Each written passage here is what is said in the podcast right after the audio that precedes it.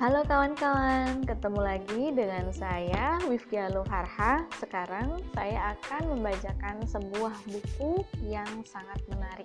Buku ini adalah metode cepat hafal Al-Qur'an. Walaupun ini sangat tipis, sangat kecil, di sini bukunya tidak terlalu tebal ya. Jadi nanti episode yang ke ini atau season yang ke ini tuh sangat cepat karena bukunya memang tidak tebal. Di sini saya akan membacakan terlebih dahulu pengarangnya adalah Dr. Yahya bin Abdurrahman Al-Khawthani dan saya akan bacakan pengantar penerbitnya. Gemari sasi ikro, hobi tahfidz dan level surga yang kita impikan. Alhamdulillah wassalatu wassalamu ala rasulillah Alangkah beruntungnya orang yang diberi hobi untuk menghafal Al-Quran. Alangkah mujur mereka yang kegemaran dan panggilan jiwanya tahfid serta mensosialisasikannya. Alangkah besar pahala seorang yang mengajak orang lain agar tahfid menjadi hobi. Alangkah beruntungnya. Mengapa beruntung? Sebab setiap ayat yang kita hafal menaikkan kita ke level surga yang lebih tinggi. Apakah Anda merasa puas di surga dengan level rendahan? Janji hafalan Al-Quran akan menaikkan ke level surga yang lebih tinggi. Cukuplah sudah menjadi motivator kita untuk terus menambah dan mempertahankan tahfidz kita. Rasulullah Shallallahu Alaihi Wasallam pernah mengingatkan kita, "Yuqalu li bil Quran Iqra wartaqi warattil kama kunta turattilu fid dunya fa inna manzilataka 'inda akhiri ayah taqra'u biha. Artinya, para sahibul Quran di hari kiamat mendapat panggilan.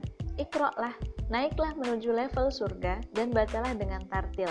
Sebagaimana engkau mengikrok secara tartil di dunia, maka level persinggahan atau hunianmu di surga sekarang adalah di akhir ayat yang engkau ikrokkan.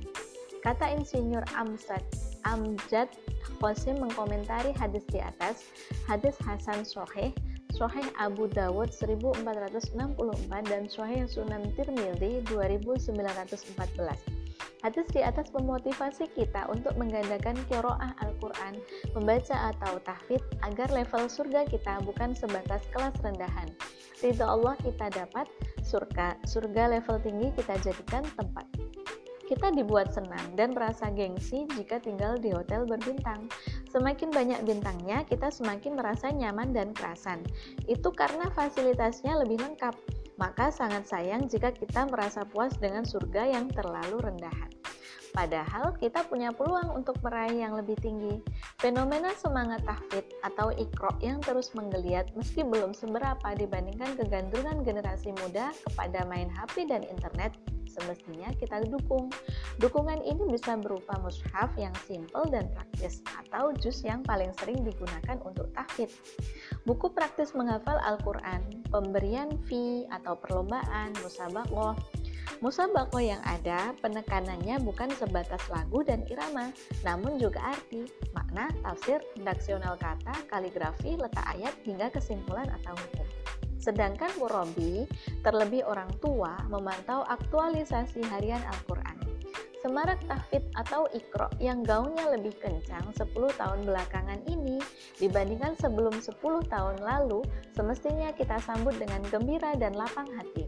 Kalau perlu, dukungan moral spiritual. Pengajaran tahfidz meski tak semua biasanya dimulai dari surat pendek, kalau yang pendek saja belum dikuasai, Bagaimana mungkin menguasai yang panjang? Begitu barangkali pertimbangannya. Fenomena ngaji sendiri sebagaimana yang kita lihat di masyarakat sekitar bermula dari juz 30 atau juz amma, surat-surat terpendek yang dianggap paling mudah. Jika juz 30 telah dihafal, ditingkatkan lagi ke surat yang lebih panjang secara bertahap berjenjang. Kurikulum tahfidz di pesantren, lagi-lagi meski tak semua, kami menyebut yang lumrah terjadi bermula dari 6 juz terakhir yaitu juz 30, 29, 28, 27, 26, dan 25. Jika 6 juz ini telah dikuasai, baru berputar, berputar haluan untuk menguasai juz pertama hingga juz 24. Begitu lumrahnya terjadi. Karena seringnya pola tahfidz seperti ini, maka kami mencetak buku khusus 3 juz terakhir, juz 28, 29, dan 30. Alasan lain karena rentang waktu pesantren ada yang sangat singkat. Khususnya pesantren yang dimukimi santri sibuk atau pesantren yang mengintegrasikan kurikulum pesantren dan kurikulum nasional atau sekedar pesantren sore malam karena pagi siangnya santrinya bebas sekolah sesuai keinginannya sehingga pelajaran keagamaan diambil intinya atau pokoknya saja. Untuk menambah kekayaan intelektual, juz 3 juz ini kami sertakan buku Turuk Ibta'iyah fi Hifdil Quran. Panduan praktis menghafal Al-Quran sebagai bentuk dukungan untuk memudahkan tahfizul Quran. Mudah-mudahan para pemerhati Al-Quran, khususon mereka yang ingin tahfidz semakin terbantu dan dimudahkan melalui perantara buku ini. Kiranya ganjaran deras bagi siapa pun yang turut andil dalam ekspansi tahfidz, baik andil materi, buku, pengajaran, modul, tenaga, atau segala jerih payah yang tak bisa diungkapkan secara detail.